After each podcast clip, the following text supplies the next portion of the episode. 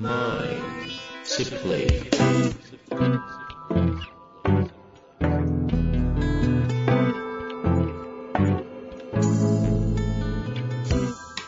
んにちは、遠藤和樹です。秋山条件時の経営者のマインドサプリ。秋山先生よろしくお願いします。はい。よろしくお願いします。最近いかがですか、最近、あのね、ちょっと前の話だったんですが、はい、はいキングダム店に行ってきたんですよ。上野でやったやつ。はい上野の森美術館チェうん。やってますね。あ、まあ、実は自分のクライアントさんから教えてもらったんですよ。秋山さんはいはいキングダム、キングダム店やってますよ、みたいな。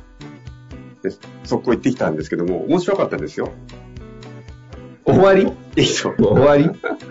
いや、なんか、ま、ま、漫画のあれうんをそこまでやって、アートには至らなそう、ってか至らないじゃないですかって思っちゃうんですけど、面白い。アートではなかったですね。ただ、やっぱり見せ方によって、要するに今までのストーリーをおさらいできるっていうことなんだけども、置き方とか、でかさ。例えばですよ、大きい将大将軍がドーンとと、でかいっていうふうな描写あるじゃないですか。本当にでっかい、こう、等身、あ、等身すごいでかい、こう、パネルが置いてあるわけですよ。そうすると、あ、本当にこうやって見えたんだなとか、あーあー、視覚的にね。そうそうそうそう。はいはいはいはい。で、あとは、あのある部屋になると壁いっぱいに、まあ、絵を貼ってるだけなんですけどもね。でも大きい絵で、パネルで、こう戦いのシーンがこう囲まれてるんですよ。そうすると、あ、確かにこういう戦いの中に巻き込まれると、こういう視点になるんだな、っていうのが、ちょっと感じたので、はいはい。うん、やっぱりこう、なんだろう。大きさっていうのは感覚がこう伝わりやすいんだなってことをすごい感じましたね。なるほどね。それ、あの、キングダム店が素晴らしいかどうかというよりも、そこに行ってそういう姿勢で見える、あの、方の問題なんでしょう。いやいやいや、普通に皆さん大丈夫。大きさは力だなと思うから。あなるほどね。そう、じゃあもう行かなくてもそうですね。大きさは力である。超語録ということで。はい。じゃあ、じゃあ、質問いきますかね。はい。えーっとですね、今日なんですけども、えっと、インナーダイビングの会員さんのからですね、いきたいと思います。はい。えーインナーダイビングを中心にいつも秋山先生のコンテンツをたくさん学ばせてもらっております。特にメンバーのモチベーションを高めるスキルが効果的で、おかげさまで業績が上がり、自分の担当エリアが拡大しました。その一方で最近悩んでいることがあります。自分の次のステージに行くためには、よりメンバーの力を最大化することが重要だと思っています。そこで私が秋山先生から学んだことをメンバーに教えた方が良いと思っている一方で、それを習得したメンバーが私を抜いてしまうのではないかと葛藤しています。こんな風に考える自分をちっぽけな人間だと思いつつも、その葛藤が取れず行動に移せません。どうマインドセットしていけば良いのでしょうか。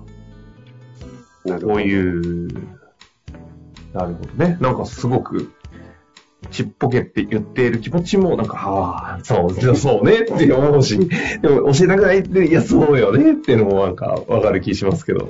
まあ、これを見て素晴らしいなと思ったのは、このちっぽけだと思っているっていうところがいいですよね。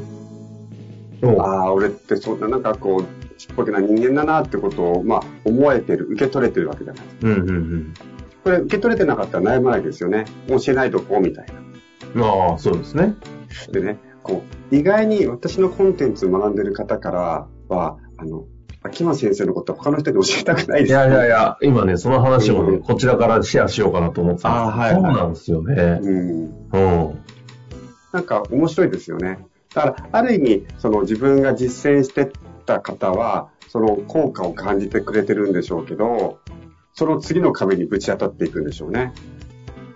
一旦自分の中で留めたいっていうところで、うんうん。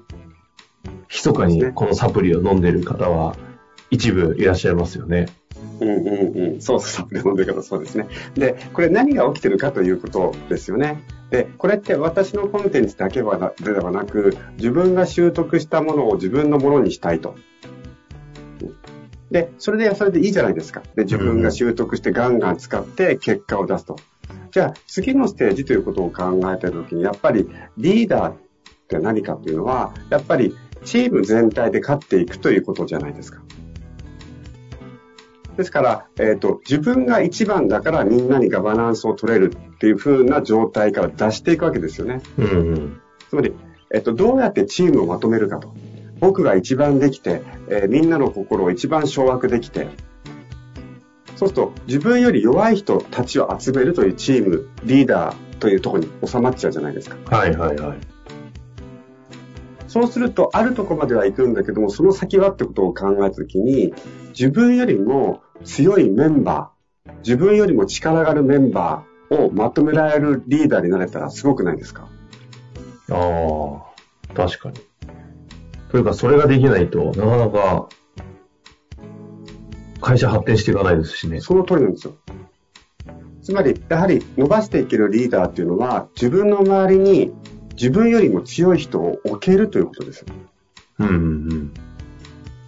じゃあどうやって自分よりもできる人をに対しての求心力を持てるかってことですよね。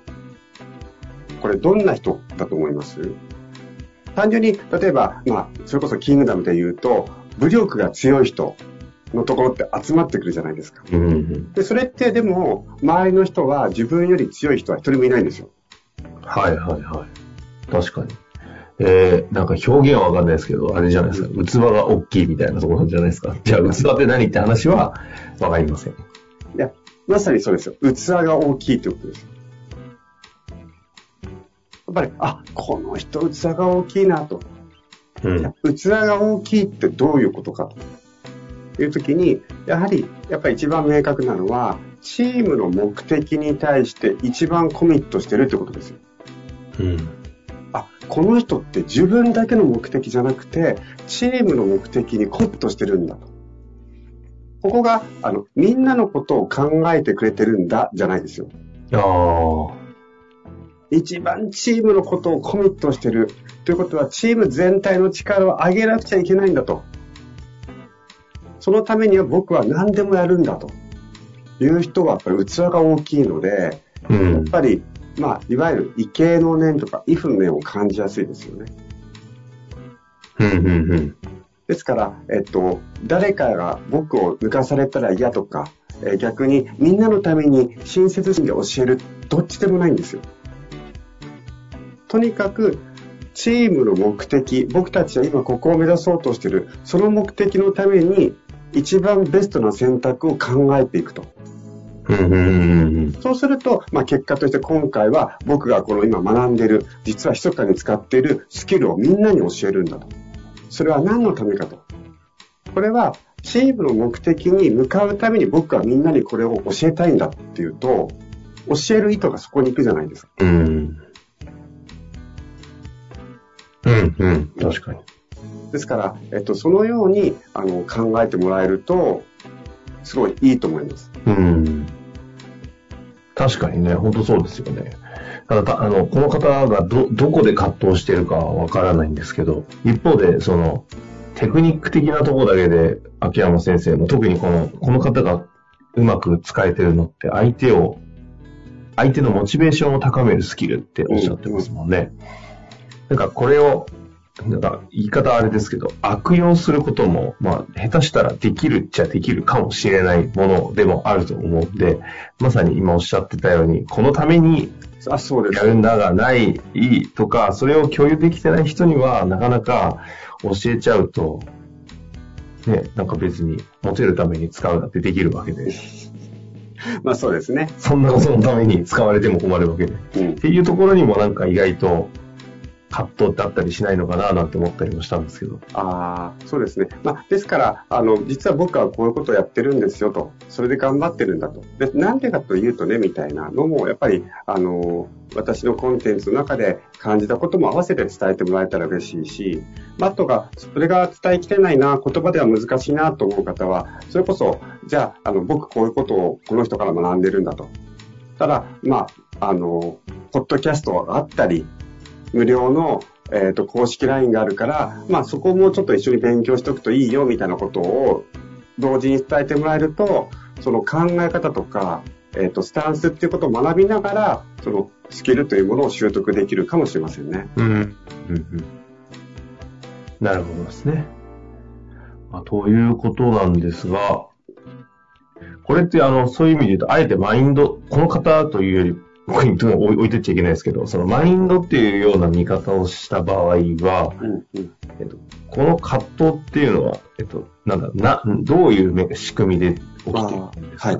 えっと、自分が、えっと、能力が高ければ、この能力を持ってれば、みんなのこう求心力があるとか、みんなのリーダーになれるというふうな、まあ、気持ちが強くなっちゃうとこうなりますよね。ああ、なるほどね。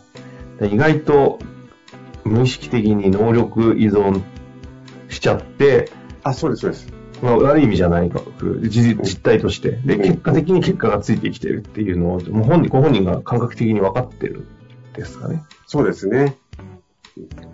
ですから、まあ、例えばこれ、あの、よく大リーガーのとこで、えっと、聞く話なんですけども、昔私、大リーガーのメジャーリーガーの田口壮さんっていた方が、方がいたんですよ。うん。その方と、まあ、えっと、ご講演させてもらってるので、そういう人のお話聞くと、やっぱり、チームとして、こう、みんなに重宝されるのは、ぎ自分の技術をちゃんとみんなにこう、教えられる人なんですって。うん、うん、うん。その一方で、これは俺の秘密だからってこう閉じてる人っていうのは、やっぱりここぞという時に監督に使ってもらえないんです。うん。うん。で、やっぱりそうやってまあ信頼関係じゃないですけども、特に野球なんかチーム戦じゃないですか。